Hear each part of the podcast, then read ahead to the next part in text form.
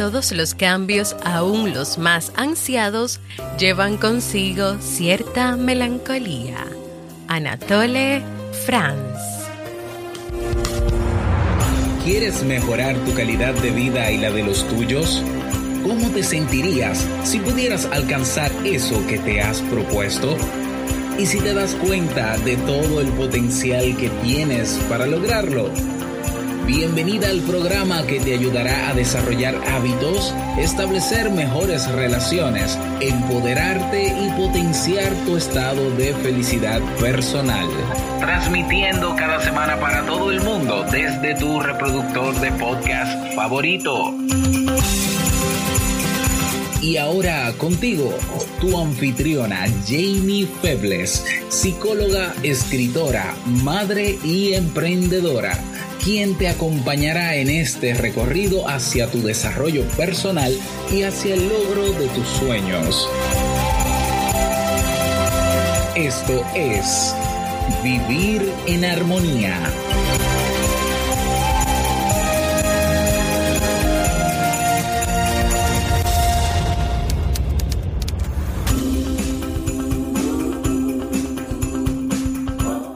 Bienvenidos al episodio 463 de Vivir en Armonía. Mi nombre es Jamie Febles y estoy muy feliz de poder encontrarme compartiendo contigo en este espacio. En este nuevo episodio estaremos haciendo el cierre formal de la temporada navideña con cinco recomendaciones para vivir un nuevo año en armonía.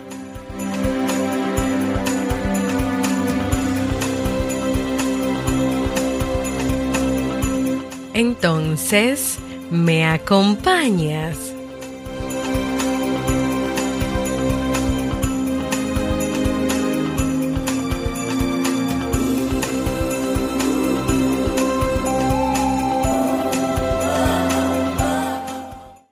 Bienvenida y bienvenido a Vivir en Armonía, un podcast que siempre tienes la oportunidad de escuchar cuando quieras, donde quieras y en la plataforma de podcast de tu preferencia. Yo como siempre muy contenta de poder encontrarme compartiendo contigo en este espacio. Antes de comenzar con nuestro tema de hoy, quiero recordarte que si has pensado en hacer un proceso de terapia psicológica y te animas a hacerlo conmigo, puedes ir a www.miconsulta.net. Esa es mi nueva dirección para que puedas escribirme, para que puedas contactarte conmigo si quieres hacer un proceso de terapia. www.miconsulta.net. Ya sí estamos listos para cerrar esta temporada navideña eterna y yo no podía dejar de compartirles las ideas y recomendaciones, mis notas subrayados de los libros que les recomendé leer en el año 2022. Claro, no van a ser los 11 libros que recomendé, pero sí 5 de ellos. La lectura siempre ha sido parte importante de este podcast. De los más de 60 libros leídos y recomendamos y recomendados, hemos aprendido muchísimo. Aparte de que esos libros nutren este podcast también. Yo recuerdo que Fraile una vez me escribió en Telegram que es muy valioso, que ella puede tener una persona que te recomienda un libro, lo lee contigo o lo lee por ti, te comparte sus notas o lo que considera más importante y luego te hace un resumen en audio. Así que hay que aprovechar a esa persona. Yo creo que sí, Fraile, tú tienes razón. Nada, vamos entonces inmediatamente con qué aprendimos de esos libros leídos y recomendados, y en especial cinco de ellos. Número uno, el primer libro fue Minimalismo Digital de Cal Newport y ahí veíamos en este libro que muchas personas en el día, en la actualidad, se sienten esclavizadas por sus dispositivos o celulares. Y esta es una realidad que da lugar a confusiones. Por un lado, las personas están contentas porque pueden descubrir imágenes inspiradoras en Instagram, pero al mismo tiempo se sienten inquietas por la capacidad que tiene esta aplicación para invadir las últimas horas del día, horas que antes las personas dedicaban a hablar con amigos o a leer. Ya casi no se habla con amigos o ya casi no se lee porque normalmente hay que hacer un chequeado en Instagram o en otra red social. Una respuesta habitual que usan las personas es dedicar un día a la semana entonces hacer un descanso digital o creo que has escuchado que hay personas que hacen un detox digital, es decir, que dejan el celular o móvil lejos de la cama por la noche, desactivan las notificaciones. Hay muchas personas que intentan aplicar estas estrategias, pero ¿qué pasa? Que ni la fuerza de voluntad, ni los consejos, ni las resoluciones bastan por sí solas para reducir la capacidad que tienen las nuevas tecnologías para invadir la mente de las personas. Entonces, eso fue en el 2022 que recomendé este libro, pero este libro hay que seguir, hay que seguir leyéndolo, o hay que leerlo el que no, haya, no lo haya leído, o hay que volver a leerlo, porque realmente todavía las tecnologías, las redes están afectando mucho al ser humano de hoy. La estrategia que recomienda eh, el autor es una filosofía del uso de la tecnología que esté enfocada en tus valores personales o en los valores personales más profundos. Una, una filosofía que ofrece respuestas claras a las preguntas de ¿qué herramientas realmente tengo que usar? ¿Cómo usarlas? Y también cómo ignorar todo lo de la las redes sociales y la tecnología que no sea positivo o que tampoco tenga ningún beneficio para ti. Esta filosofía se llama minimalismo digital, donde menos puede ser más en relación con las herramientas digitales. Número dos, el segundo libro y la segunda herramienta, idea o recomendación es el libro Siete reglas de oro para vivir en pareja de John Gottman y Nan Silver. Ustedes saben que en febrero siempre se recomienda o se lee un libro de parejas. Ese fue el que leímos el año pasado. Y dentro de tanta información valiosa e importante que tenía este libro, según los autores, lo que hace que un matrimonio funcione, una relación de pareja funcione, es que la pareja en su vida cotidiana adquiera una dinámica que impida que esos sentimientos negativos o esos pensamientos negativos que se tiene sobre la pareja, que eso pasa en todas las parejas, no ahoguen lo positivo. O sea, el kick del asunto está en que no te enfoques tanto en lo negativo, sino que también veas todo lo positivo, que lo positivo esté por encima de lo negativo. Pero ahí es que viene eh, la gran pregunta se puede, se logra, se hace, no se hace, ¿qué pasa con esto? Entonces ellos también estudiaron mucho a las parejas, ellos tenían un laboratorio para estudiar las parejas, en especial los matrimonios, y ellos eh, se hacían la pregunta, ¿por qué funciona un matrimonio? ¿Por qué funciona una relación de pareja? En esas investigaciones ellos se dieron cuenta que los matrimonios felices no eran uniones perfectas, que algunas parejas que declaraban estar satisfechas con su relación mostraban diferencias de temperamento, diferencias de intereses, diferencias de valores familiares, que el conflicto no era infrecuente, incluso esas parejas discutían, igual que las parejas que se llaman felices, de dinero, de trabajo, de los niños, del mantenimiento de la casa, de la familia, de la política, de la religión. Entonces ellos se preguntaban, ¿y cuál es el misterio? ¿Cómo es que esta pareja logra moverse con desenvoltura a través de esas dificultades y aún así mantener estabilidad en su relación?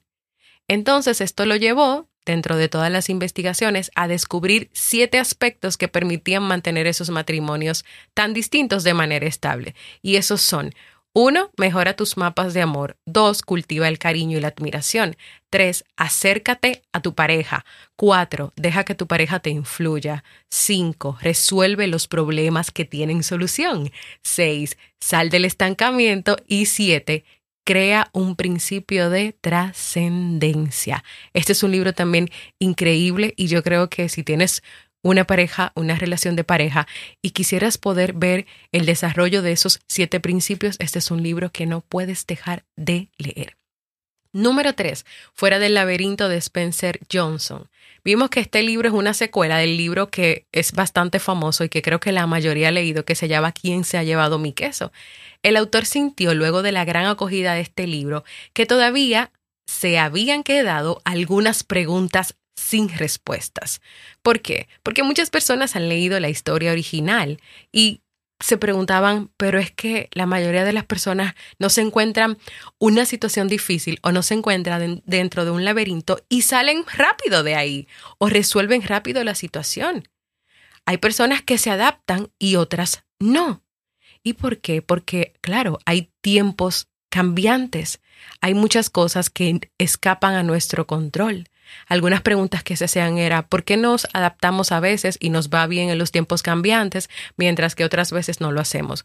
¿Cómo podemos adaptarnos a un mundo cambiante de manera rápida y ágil para que seamos más felices y tengamos éxitos? Entonces, recuerden que en la historia habían unos personajes, Hen y How. ¿Qué pasó con Hen? Él no salió del laberinto y sin embargo muchas personas se identifican con él. How salió, se adaptó y encontró su camino. Y en la vida eso, eso nos, nos pasa. A veces en una situación podemos ser Hem o podemos ser How. Ahora, Hem se quedó en su casa, cercano al depósito de queso, esperando que algún día ese queso iba a volver ahí a aparecer, deambulando de un lado para otro, solo y enojado, muy enojado. Él esperaba cada día que el queso apareciera por arte de magia, y él no podía aceptar que ya no sucedía. Él pensaba que si se mantenía firme y persistía, las cosas cambiarían, pero las cosas no cambiaron. ¿Cuántas veces hemos pensado así como Hem? ¿Cuántas veces, después que sucede una situación, decimos es que ya todo va a volver a la normalidad? O cuando está sucediendo algo, estamos deseando con ansias que todo vuelva a la normalidad. Pero es que desde que hay algo diferente, hay un cambio. No necesariamente las cosas van a volver a la normalidad porque es que es que siempre sucede un cambio en ti. Hay algo en ti que se mueve y que es diferente y que incluso te puede llevar a ver la vida de manera diferente. Entonces, ¿qué pasaba con Hem? Él se mantenía con esa idea de que su amigo regresaría en cualquier día, que las cosas volverían a la normalidad, pero eso no pasaba. Pasaban los días y eso que él esperaba no pasaba. Él se llenaba cada día más de ira, de más preguntas, de más incertidumbre, hasta que un día dentro de tantas quejas llegó un momento en que cambió la pregunta de ¿por qué no ha vuelto mi amigo? a ¿por qué no me fui con él? Y desde ahí, pues la historia comienza a cambiar y Hem comienza a vivir una experiencia de cambio, de aceptación muy importante, muy interesante. Número 4. Una mochila para el universo de Elsa Punset, que son 21 rutas para vivir nuestras emociones. El libro comenzaba de vivir obsesionado por el pasado o por el futuro. Algo que, por cierto, se le da muy bien a nuestro querido cerebro adulto. Nuestro cerebro es experto en recordar cosas que ya pasaron y también en prever cosas que nos inventamos y que no sabemos ni siquiera si va a pasar, porque ni siquiera el meteorólogo más importante del mundo puede decir, va a llover tal cantidad y va a pasar tal y tal tal cosa. Eso puede variar. Puede ser que llueva menos, puede ser que llueva más. Sin embargo, las investigaciones revelan que vivir el presente, aún en los actos más sencillos como pelar una manzana, añaden mucha felicidad a la vida de quienes lo intentan. Vivir el presente significa hacer un esfuerzo de valentía para no aferrarte a un montón de vivencias y de realidades tristes. Y una frase que me gustó mucho de la autora es, si no cambiamos nada, nada cambia. Y te la repito otra vez, si no cambiamos nada, nada cambia. Si tú no cambias eso, esas cosas en tu vida que tú quieres para que todo sea diferente, nada va a cambiar. Si tú no accionas, si tú no haces algo diferente a lo que siempre hace, todo va a seguir igual. En este libro se comparten 21 rutas que tú puedes seguir para tu vivir tus emociones y experiencias de una manera distinta, a través de preguntas, respuestas que muchos nos hacemos, temas que desconocemos, informaciones que han sido verificadas y vivenciadas, ideas que pueden sacarnos de nuestra zona de creencias y aprender cosas nuevas. Y te voy a compartir una, porque son 21 y no te puedo compartir todas, pero yo te voy a compartir una. Y la elegí a propósito. Es la ruta de la gestión de las emociones que se consideran negativas. La ruta de la gestión de las emociones que consideramos negativas.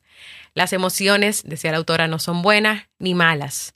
Tienen, como todas las emociones, una razón de ser, una razón de ser evolutiva. Si sentimos miedo es porque hay un peligro real. Este miedo puede ser útil, te puede ayudar a huir o defenderte de ese peligro. Por ejemplo, el miedo puede ser un mecanismo interesante si viene un perro hacia ti, que ya tú sabes que sus alertas, creo que es la cola parada, te indica que viene a atacarte, que te va a morder, y tú tomar acción y tú no quedarte ahí como, ay, no, ese perrito es tan lindo y tan indefenso y no me va a hacer nada. O sea, el miedo tiene una razón evolutiva. Ahora, si cada vez que tú ves un perro que lo que está es acostado, sentado, y se activa eso y comienza a activarse eso y se generaliza no solamente con los perros, sino con los gatos y otros animales, entonces ya ahí la cosa es diferente. Y no es que el miedo se haya vuelto negativo, es que ahí la respuesta evolutiva que estás teniendo no es beneficiosa para ti y no es buena. Algunas estrategias para evitar que las emociones te atrapen son, número uno, escucha tus emociones tus emociones, pero sin bailar con su música. Vive tu tristeza, vive tu miedo, vive tu enojo o tu ira, pero no te quedes a bailar siempre con esas emociones. Filtra, haz un filtro de lo que realmente estás pasando y de lo que realmente estás viviendo. Exagera los activadores del buen humor. O sea, haz actividades como deporte, bailar, salir, eliminar la crítica interna, las limitaciones que te impones, las luchas de poder porque recuerden que nuestro cerebro pone el foco en lo negativo, entonces tenemos que centrarnos en esas cosas que nos ayudan a poner el foco en lo bueno también, en lo que te hace sentir bien. Y por último de este libro, busca metas claras que te den alegría. Si tú te estableciste metas para este año y esas no te dan ni alegría, ni sensación de emoción, ni de satisfacción, ni de paz, ni de nada, esas no son tus metas. Esas no son tus metas. Número 5 y por último y no menos importante, el libro El aprendiz farero de Joan Piñol y Javier Sabin, que ustedes saben que fue uno de mis favoritos. Este libro nos cuenta la historia de Javi, un joven que decide en un momento de su vida irse de su pueblo, de su pueblo humilde, tranquilo, donde creció, para trabajar en la gran ciudad, para tener esa gran experiencia. En la gran ciudad, su vida comienza a transformarse enfocándose solamente en el trabajo duro. O sea, él se olvidó de que hay otras áreas de la vida. Solamente voy a trabajar duro. Situación que obviamente lo llevó a experimentar la infelicidad, Javi no se sentía bien con su trabajo, sentía que no avanzaba, que estaba en el mismo lugar y que el único instante en que disfrutaba su vida era en ese momento en que él manejaba su motocicleta para regresar a su casa. O sea, de 24 horas del día tú te imaginas que tú seas infeliz la mayoría de esas horas y que solamente tú seas feliz cuando tú manejas tu motocicleta para llegar a tu casa. Y luego que tú llegaste a tu casa, nada, te acuestas a dormir y ya, y se acabó todo. Entonces llega un momento en que Javi tuvo que tomar una decisión. Y fue luego de un ataque de pánico que tuvo. Dejar su trabajo. Dejar su trabajo. ¿Qué pasó luego del renunciar? Pues él reflexionó sobre lo que le gustaría hacer y lo escribió. Pensó en sus objetivos y en cómo hacer que estos objetivos se cumplieran. Incluso encontró una oferta de trabajo que se adaptaba a lo que él quería hacer, a los objetivos que él pensó y, en cómo lograr que esos objetivos se cumplieran. Pero entonces ahí, ¡paf!, vienen y aparecen los prejuicios y no lo dejaron aceptar el trabajo. Pero llegó un momento en que él dice, no, es que, es que yo tengo que avanzar. Es que yo, este trabajo me está dando todo lo que yo quiero. Todo lo que yo estoy buscando con esta meta y con este objetivo. Entonces dejó los prejuicios de lado y se lanzó. Javi emprendió una aventura hacia una nueva vida en ese trayecto de camino al pueblo y cuando salió de la ciudad le permitió ser más consciente de lo que estaba viviendo. Y para terminar, mis palabras finales, que quiero que prestes mucha atención. ¿Te imaginas un 2023 donde uses la tecnología para lo necesario y comiences a retomar más el contacto humano? Un 2023 donde si tienes pareja seas más consciente de esa relación enfocándote también en lo positivo. Un 2023 en que salgas del laberinto de la queja, la ira, las ideas irracionales y los prejuicios para lanzarte esas nuevas experiencias o aventuras, esas nuevas experiencias o aventuras que todavía están guardadas en una caja de zapato y que tú no has sacado por el miedo, por las ideas irracionales, por los prejuicios o por el que dirán. Un 2023 en que dejes de vivir obsesionada, obsesionado por el pasado, y por el futuro y te enfoques en el presente. O un 2023 donde seas más consciente de lo que quieres vivir y vivas la vida que quieres vivir. ¿Te animas?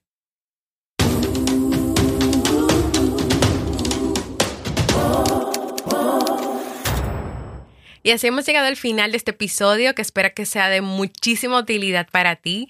Es un episodio que justamente estos libros dan en el clavo de todo lo que hacemos cuando comienza un nuevo año. O sea, siempre estamos pendientes a metas, objetivos, a cosas que queremos hacer.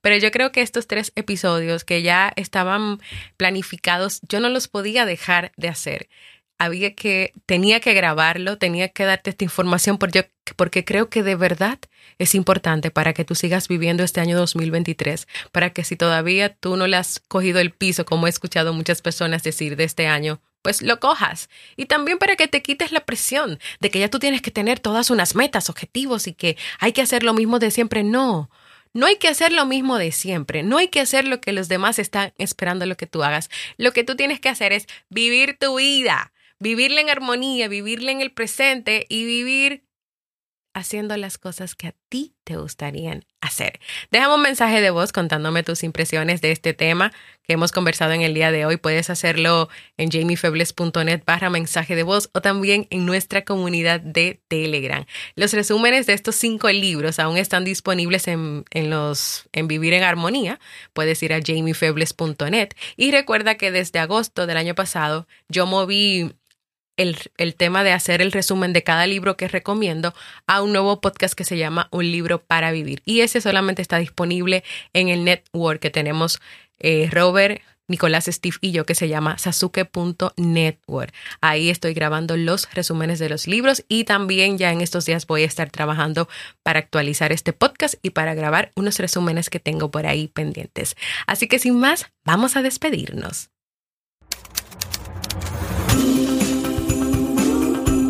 Y así llegamos al final, al cierre de esta temporada navideña y de este último episodio que tenía pendiente grabar para ti y que yo estoy segura que será de mucha utilidad. Recuerda unirte a nuestro canal de Telegram de este podcast, donde siempre hay una frasecita, donde voy compartiendo cómo es el día a día de grabar un podcast, donde también subo los episodios y tenemos una caja de comentario abajo donde te invito a que escribas, a que compartas tus cosas, le envío un saludo muy especial a todos los que en estos días han estado activos escribiéndome desde Sara, Railing, Ángel y muchísimos más. Disculpen que fue que no anoté todos los nombres aquí, pero gracias por estar ahí. Chanti, gracias por estar ahí, pues activos y presentes. No te quedes con este episodio, compártelo con tu familia, con tus amigos, con tus con tus cercanos y donde sea que lo escuches, recuerda valorar el podcast para que así este pueda llegar a más personas en el mundo. Anímate a contribuir para que más personas puedan vivir un 2023 de manera minimalista, consciente, disfrutando el presente y la vida.